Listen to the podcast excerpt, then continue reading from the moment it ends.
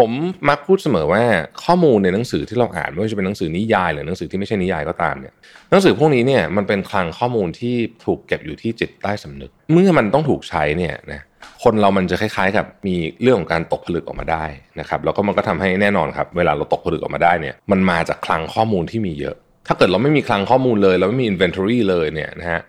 มันก็ไม่รู้จะอะไรมาตกผลึก จริงๆนะครับ เวลาเราอ่านเนี่ยนะฮะเรายังไม่เห็นภาพนั้น มันเป็นการจินตนาการครับ และไอ้จินตนาการที่มาจากการอ่านอะในที่สุดมันกลายเป็นภาพมันกลายเป็นอะไรเนี่ย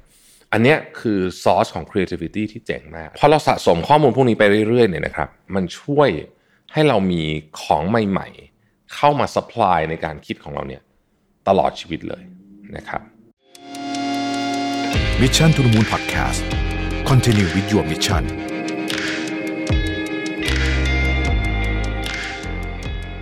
ส่งต่อความรักด้วยสินค้าราคาพิเศษจาก Mission to the Moon ครับ ลดสูงสุด 50%พร้อมเปิด pre-order ตุ๊กตาสมมูล พร้อมรับเทศกาลวันวาเลนไทน์เลย สั่งซื้อได้ตั้งแต่วันนี้ถึง 28 กุมภาพันธ์ 2566 ทาง Line Official at Mission to the Moon ครับสวัสดีครับยินดีต้อนรับเข้าสู่ Mission to the Moon Podcast นะครับคุณอยู่กับโรบิทานุสาหะครับ คือเมื่อวันก่อนเนี่ย ผมมีโอกาสได้ไปบรรยายที่โรงเรียนลูกมานะฮะก็เป็นเด็กมัธยมนี่แหละนะครับแล้วก็เตรียมสไลด์มาล้วก็เลยรู้สึกว่าเออไหนๆเตรียมไว้แล้วนี่ก็เอามาเล่าให้ทุกท่านฟังด้วยดีกว่านะครับคือจริงๆเนี่ยเรื่องมันเกิดขึ้นมาจากว่าบรรณรักษ์เนี่ยของโรงเรียนเนี่ยนะครับเขาก็อ่านหนังสือผมแล้วเขาบอกเอ้ย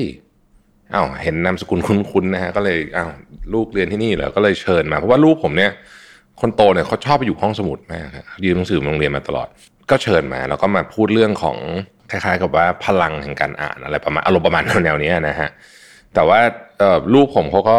ลูกผมก็เริ่มโตแล้วนะเขาก็บอกว่าเออพ่อไม่ต้องบอกนะว่าพ่อเป็นพ่อหนูอะไรเงี้ยนะเขาก็มีความแอบแบบนั้นนิดนึงนะตามสไตล์เด็กเริ่มเป็นวัยรุ่นนิดนึงนะครับ แต่ว่าเรื่องที่จะมาเล่าในวันนี้น่าสนใจเพราะว่าผมทำรีเสิร์ชมานิดหนึ่งตอนที่จะไปพูดอะเพราะว่าประโยชน์ของการอ่านสำหรับคนยุคผมเนี่ย เราเข้าใจกันค่อนข้างดีอยู่แล้ว แล้วเราก็พูดถึงบ่อยบ่อยมากอยู่แล้วนะครับ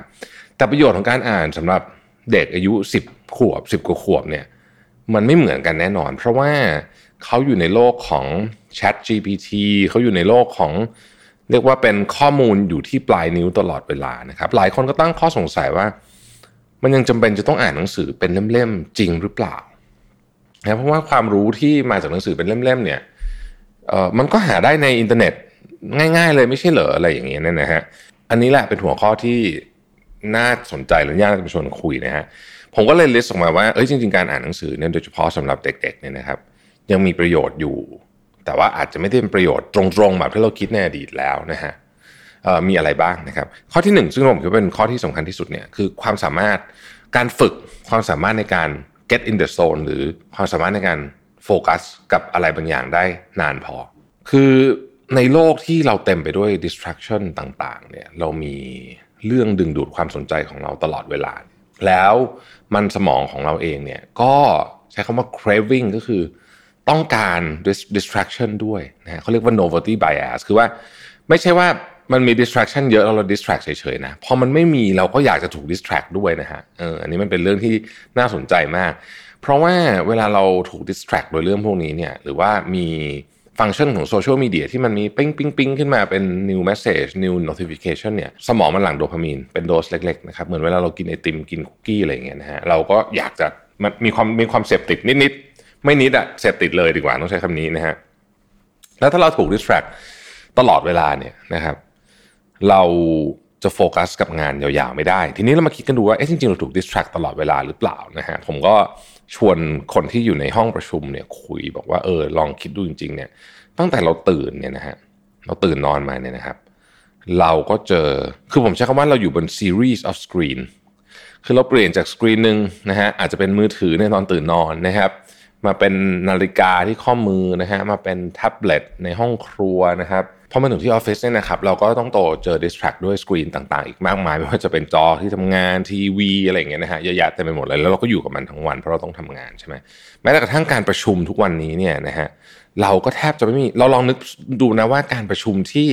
นั่งประชุมเฉยๆ ไม่มีใครมีมือถือ ไม่มีใครมีคอมพิวเตอร์เลย และไม่มี projector screen เลยเนี่ยที่นั่งคุยกันเฉยๆจริงๆเนี่ย มีเยอะไหมผมว่าน้อยมากสมัยนี้นะฮะมันอันนั้นจะเป็นการลักษณะการกินกาแฟมากกว่าเดี๋ยวนี้บางทีกินกาแฟต้องควักแท็บเล็ตขึ้นมาคุยงานกันเลยนะฮะกลับไปถึงบ้านตอนที่จะพักผ่อนเราก็ใช้สกรีนอีกเหมือนกันใช่ไหมเราก็ดูหนังดูทีวีอะไรอย่างเงี้ยนะฮะแม้แต่กระทั่งตอนที่เราพักผ่อนเคยสังเกตไหมเวลาเราดูดูอ่าดูภาพยนตร์ Netflix อย่างนี้ก็ได้เนี่ยนะครับ เราก็ยังอดจะหยิบโทรศัพท์มือถือขึ้นมาดูไม่ได้เลยนะฮะคือมัน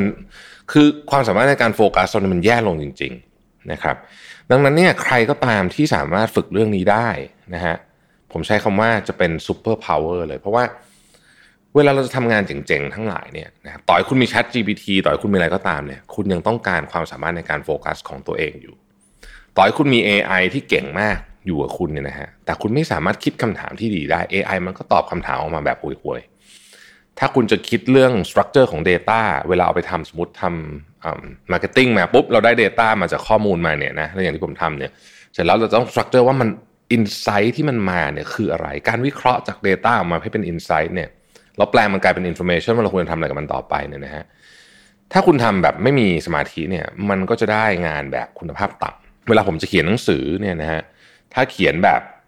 เขียนแล้วเดี๋ยวมือถือก็เด้งเขียนแล้วเดี๋ยวไอ้นู่นไอ้นี่ก็มีเอ่อ notification ขึ้นมาเนี่ย งานก็จะออกมาแย่ถามว่าเขียนเสร็จไหมเสร็จฮะแต่คุณภาพงานมันจะแย่ เพราะฉะนั้นการโฟกัสได้สัก 30 นาทีถึง 1 ชั่วโมงโดยที่ไม่มีอะไรมากวนเลยเนี่ย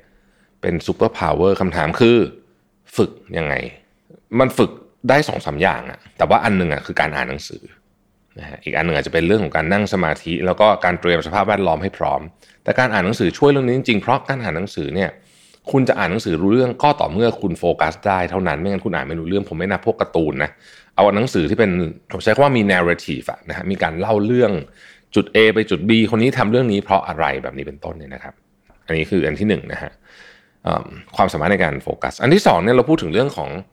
emotional intelligence หรือจริงๆ ต้องบอกว่าเป็น empathy ด้วยบวกกัน อันนี้ก็เป็นทักษะที่สำคัญมากเช่นการการอ่านหนังสือช่วยเรื่อง empathy ยังไงนะฮะมนุษย์เราเนี่ยเราเข้าใจวิธีคิดของตัวเราเอง เราเข้าใจว่าทำไมเราถึงทำแบบนี้อะไรเป็นตัวกระตุ้นเรานะครับ เราเข้าใจแต่เราเป็นเพียงหนึ่ง type ในอาจจะ 50 type ที่มีอยู่บนโลกนี้นะครับเรามักไม่เข้าใจคนอื่นว่าทำไมคนนี้ถึงถูกกระตุ้นด้วยเรื่องนี้แล้วเป็นแบบนี้ เพราะมันยากมันเข้าใจยากนะฮะหนังสือช่วยประเด็นนี้จริงๆ เพราะว่าไม่ว่าคุณจะอ่านหนังสืออะไรก็ตามเนี่ยที่มันมีเรื่องเกี่ยวกับคนเข้ามาเกี่ยวข้องด้วยนะครับ เอาเป็นนิยายก็ได้นะครับสมมติคุณอ่านนิยายที่ คุณอ่านนิยายของแดนบราวน์ก็ได้นะครับบางคนบอกนิยายแดนบราวน์ที่สุดแสนจะ mass ละไม่สนุกนะฮะแต่ผมชอบนะฮะบางทีผมชอบอ่านอะไร mass เหมือนกันนะนิยายแดนบราวน์เนี่ยนะครับเขาก็ base character ของตัวละครเนี่ยมาจากคนจริงๆนี่แหละนะฮะเขาจะเอาคนสองคนมาผสมกันก็ได้เพราะว่าเวลานักเขียนคิดถึงคนน่ะมันก็ต้องเป็นคนที่มีความ ใช้คำว่า realistic ประมาณหนึ่งแล้วกันนะฮะอาจจะไม่ได้เป็นคนแบบที่เขารู้จักแบบเอาเอาตัวเพื่อนมาเป็น character เลย แต่มันคือการผสมผสมกันเนี่ยนะฮะการผสมผสมพวกนี้เนี่ยมันทำให้เราเกิดความเข้าใจว่าอ๋อไอ้มนุษย์คนนี้เนี่ยที่โดนกระตุ้นด้วยเรื่องแบบนี้นะครับ เลยมีพฤติกรรมแบบนี้ออกมาเนี่ยทำไมก็ถึงเป็นแบบนี้พอเราสะสมข้อมูลพวกนี้ไปเรื่อยๆเนี่ยนะครับ เราเอามาใช้จริงๆ เวลาทำความเข้าใจผู้อื่นได้ เราก็เลยมี empathy มากขึ้นนั่นเอง และเราก็มี emotional intelligence มากขึ้นด้วยนะฮะผมมักพูดเสมอว่าข้อมูลในหนังสือที่เราอ่านไม่ว่าจะเป็นหนังสือนิยายหรือหนังสือที่ไม่ใช่นิยายก็ตามเนี่ยหนังสือเนี่ยมันจะแบ่งเป็นสองสองฝากใหญ่ๆใช่ไหมคือ fiction กับ non fiction แต่จริงมันก็ลงไปได้อีกเยอะแยะเลยเนี่ยนะหนังสือพวกนี้เนี่ยมันเป็นคลังข้อมูลที่ถูกเก็บอยู่ที่จิตใต้สำนึกก็คือว่ามันมันไม่ได้ถูกนำมาใช้ได้ทันที หรือบางทีเนี่ยเราไม่รู้ด้วยซ้ำว่าเราจะถูกดึงมาใช้เมื่อไหร่นะฮะ แต่ว่าเมื่อมันต้องถูกใช้เนี่ยนะคนเรามันจะคล้าย ๆกับนี่คือสาเหตุว่าทำไมเราถึงคิดอะไรออกเวลาเราเดินอยู่นะฮะอาบน้ำหรืออะไรแบบนี้มันก็จะมีเรื่องของการตกผลึกออกมาได้นะครับ แล้วก็มันก็ทำให้แน่นอนครับ เวลาเราตกผลึกออกมาได้เนี่ย มันมาจากคลังข้อมูลที่มีเยอะ ถ้าเกิดเราไม่มีคลังข้อมูลเลย เราไม่มี inventory เลยเนี่ยนะฮะมันก็ไม่รู้จะอะไรมาตกผลึกจริง ๆ นะครับ นี่คือข้อที่ 2 ของการอ่านหนังสือที่ดีมาก แล้วผมก็ต้องบอกเลยว่า ไอเดียส่วนใหญ่แม้กระทั่งไอเดียบนเวทีนะครับเวลามีคนถามคำถามผมเดี๋ยวจะเล่าเรื่องคำถามให้ฟัง เพราะว่านักเรียนกลุ่มนี้ที่ไปบรรยายให้เนี่ยแม้จะเป็นเพียงเด็กมัธยม เด็กมัธยมต้นด้วยเนี่ยนะแต่คำถามน่าสนใจมากเดี๋ยวจะเล่าให้ในอีพีหน้าว่าเขามีคำถามอะไรบ้างนะฮะเอ่อซึ่งคำถามไม่ได้เกี่ยวอะไรกับหัวข้อที่ผมเตรียมไปเลยด้วยเนี่ย แต่ว่าเวลาผมตอบเนี่ยผมก็พยายามดึงจากคลังข้อมูลเก่าที่มีจากการอ่านนี่แหละนะฮะอันที่สามครับเป็นการเข้าใจเข้าใจโลกหรือเข้าใจวัฒนธรรมที่แตกต่างก็ได้นะฮะ เวลาเราจะเข้าใจวัฒนธรรมที่แตกต่างเนี่ยเป็นเรื่องที่ยากมากนะเออนะฮะไม่ต้องอะไรมากครับ ผมเอาเอาง่ายๆฮะแค่ประเทศที่อยู่ใกล้ๆเราเนี่ยนะครับสามประเทศรอบสี่ประเทศรอบเราเนี่ยมาเลเซีย เวียดนาม พม่ากัมพูชาลาวเนี่ยนะฮะเอาจริงเนี่ยเอาอย่างพม่าก็ได้พม่านี่พรมแดนติดเรา 2,000กิโลเนี่ยนะฮะแต่เราเข้าใจเรื่อง culture ของเขาเนี่ยน้อยมาก คือ คือเราไม่เข้าใจวิธีคิดของเขาเท่าไหร่ในฐานะคนไทย เพราะว่าเราไม่ได้นอกจากคุณไปใช้ชีวิตอยู่ที่นั่นคุณถึงจะเข้าใจนะครับ แต่ว่าคุณเพียงแค่ฟังข่าวอย่างเงี้ย ไม่เข้าใจอยู่ล้วดังนั้นเนี่ยการอ่านช่วยนะครับ เวลาเราไปอ่านประวัติศาสตร์ เราไปอ่านหนังสือที่เกี่ยวข้องกับ culture ต่างๆเนี่ยมันช่วยเพราะว่าเวลาเราจะเขียนหนังสือเกี่ยวกับสมมติประเทศนั้นๆ หรือว่าสังคมนั้นๆ หรือว่ายุคนั้นเนี่ยนะฮะมันจะต้องบรรยายเรื่อง culture เนี่ยเยอะมาก เพราะว่ามันเป็นการปูพื้นที่สำคัญที่สุด คุณจะเล่าตัวละครของสมัยโรมันเนี่ย โดยที่เอาตัวละครโดดๆมาเลยเนี่ย มันเล่ามันมันมันไม่ค่อยหนุกอะนะฮะดังนั้นเนี่ยเวลาเขาจะเขียนเขาจะเล่าเรื่องของ culture คือเรื่องของพื้นฐานแบ็กกราวน์ต่างๆนะครับแล้วก็เราก็จะช่วยเราจะเข้าใจเรื่องนี้ได้มากขึ้นแม้แต่กระทั่งประเทศที่เราจะคุ้นเคยคิดว่าเอ้ยเราก็รู้จักเขาดีเช่นญี่ปุ่นหรืออะไรแบบนี้นะฮะเราก็ไม่ค่อยรู้จักหรอกเอาจริงๆแล้วนอกจากเราไปใช้ชีวิตอยู่ที่นั่นนะครับ แต่การอ่านเนี่ยช่วยให้เราเข้าใจได้มากขึ้นนะครับ ข้อที่ 4 ผมใช้คำว่าเป็นการ ศึกษา deep knowledge deep knowledge เนี่ยเป็นลักษณะของ paper ที่หรือหนังสือที่ไม่สามารถอ่านสรุป executive summary สองหน้าได้ หรือไม่สามารถ search Google ได้หรือแม้แต่กระทั่ง3 Chat GPT ก็ไม่ได้ เพราะมันเป็นอะไรที่คุณต้องใช้เวลาในการย่อยนานมาก ๆนะครับ เช่น paper ที่เป็นพวกงานวิจัยลึกๆนะครับ สมมุติคุณอยากจะศึกษาเรื่องเซลล์อย่างเงี้ยนะฮะคือคุณอ่านสองหน้าคุณไม่รู้เรื่องหรอก อาจจะพอไปพูดคนอื่นได้แต่ว่าเอาให้รู้เรื่องจริงเนี่ย paper มันอาจจะ 500 หน้า deep knowledge เนี่ยยังคงต้องการในความคิดเห็นผมนะฮะยังคงต้องการการอ่านแบบลึกซึ้งอยู่เสมอนะครับการอ่านแบบลึกซึ้งก็คือเนี่ยอ่านแบบคือต้องใช้ตั้งใจอ่านนะฮะก็เป็นก็เป็นก็เป็นประโยชน์อันหนึ่งนะครับ อันที่5นะครับเป็นการใช้คำว่าเป็นการพักผ่อนหรือว่าการการออกจากพื้นที่ปกติที่เราที่เราใช้ก็ได้นะครับ อันนี้คนที่ดังๆ ก็จะทำแบบนี้เยอะนะฮะเช่นบิลเกตเนี่ยทุกทุกปีเนี่ยนะฮะบิลเกตใช้เวลาประมาณสักสองสัปดาห์นะครับไปอยู่กระท่อมนะฮะไม่มีอะไรเลยที่กระท่อมนี้อินเทอร์เน็ตก็ไม่มีคอมพิวเตอร์ก็ไม่มีมีโทรศัพท์เครื่องหนึ่งนะฮะเอาไว้เผื่อฉุกเฉินนะฮะโทรศัพท์ landline แล้วก็เขาเอาหนังสือไปแล้วเขาก็อ่านหนังสือตลอด 2 สัปดาห์นี้ ตลอด 2 สัปดาห์นี้เนี่ยเมื่อกลับมาบิลเกตก็จะได้ไอเดียใหม่ๆ มาทำ Microsoft ช่วงนั้นเขาเขียนบอกว่าไอ้ช่วงนี้ที่เราเรียกว่า Think Week เนี่ยนะฮะเป็นช่วงเวลาที่สำคัญมากของปีของเขาเลย เพราะว่าเขา เขาจะได้ตกผลึกแล้วก็อยู่กับตัวเองนะครับ ข้อที่ 6 คือมันช่วยกระตุ้นเรื่องความคิดสร้างสรรค์นะครับเวลาเราพูดถึงความคิดสร้างสรรค์เนี่ยเราจะนึกถึงอะไรประเภทหนังภาพยนตร์อะไรแบบนี้เราคิดว่าเอ้ดูหนังภาพยนตร์ก็น่าจะช่วยเรื่องความคิดสร้างสรรค์ได้เยอะจริงครับ อันนี้เรื่องจริง แต่ว่าถ้าเกิดว่าเราไปดูพวกบทสัมภาษณ์ของผู้กำกับหนังหรือว่าคนเขียนบทที่ระดับโลกเก่งๆเลยเนี่ยนะฮะ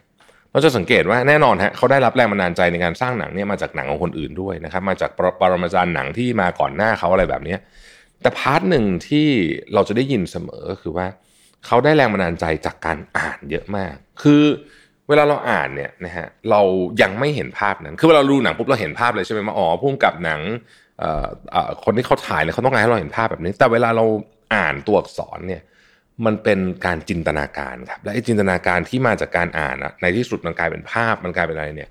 อันนี้คือซอสของ creativity ที่เจ๋งมาก อันนี้พูดถึงหนังสือเนี่ยนะที่ช่วยสร้างซอสของ creativity ที่เจ๋งมากเนี่ยใครที่ฝึกแบบนี้ได้บ่อยๆเนี่ยนะครับ ก็จะพบว่าการอ่านเนี่ยมันช่วย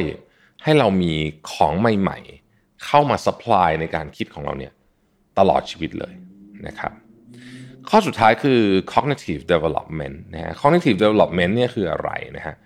คืออย่างที่ผมบอกฮะขอต่อให้คุณมี Chat GPT เก่งแค่ไหนก็ตาม ต่อให้คุณมี AI เก่งแค่ไหนก็ตาม ณ วันนี้เนี่ยสิ่งที่มนุษย์ต้องทำคือ คุณต้องตั้งตั้งโจทย์ให้ถูก คุณต้องมี critical thinking คือคุณต้องเข้าใจว่า เฮ้ย ไอ้เรื่องนี้มันคือเรื่องที่ควรจะต้องถูกจัดการเรื่องนี้ช่างมัน priority ของเรื่องต่างๆ นานาพวกนี้เนี่ยเป็นยังไงบ้าง การอ่านหนังสือช่วยเรื่องนี้เยอะมากนะครับถ้าคุณอ่านหนังสือที่เจ๋งๆเกี่ยวกับเรื่องนี้เนี่ยนะฮะเช่นหนังสือ principle หรือหนังสือของ Ray Dalio ทั้งหมดเนี่ยนะฮะคุณจะพบว่าวิธีคิดของคุณเปลี่ยนไปเลยนะฮะแล้ววิธีคิดนี้มันอธิบายเป๊ะๆไม่ได้ด้วย แล้วมันก็ไม่ใช่การก๊อปปี้จากหนังสือมาด้วยนะฮะแต่มันการ develop วิธีคิดจากตัวคุณเองนี่แหละนะครับแล้วก็มันช่วยสร้างกระบวนการเรียกว่าเส้นทางทางความคิดใหม่ แล้วคุณไปใช้ tools ต่างๆ คุณไปใช้ AI ต่างๆเนี่ยคุณจะใช้มันได้ดีขึ้นและเก่งขึ้นนะครับ นี่คือ 7 ข้อนะฮะของการอ่านที่ที่ผมคิดว่ามีความสำคัญมากนะครับแล้วก็ช่วยในเฉพาะในเด็กที่ยังอายุน้อยๆอยู่เนี่ยในการแก้ไขปัญหายากๆบนโลกใบนี้นะครับเดี๋ยวตอนต่อไปจะมาเล่าให้ฟังว่าเด็กยุคใหม่เนี่ยเขาคอนเซิร์นเรื่องอะไรกันบ้างนะครับ จากคำถามที่น่าสนใจมากนะฮะขอบคุณที่ติดตาม Mission to the Moon นะครับเราพบกันใหม่พรุ่งนี้ สวัสดีครับ Mission to the Moon Podcast Continue with your mission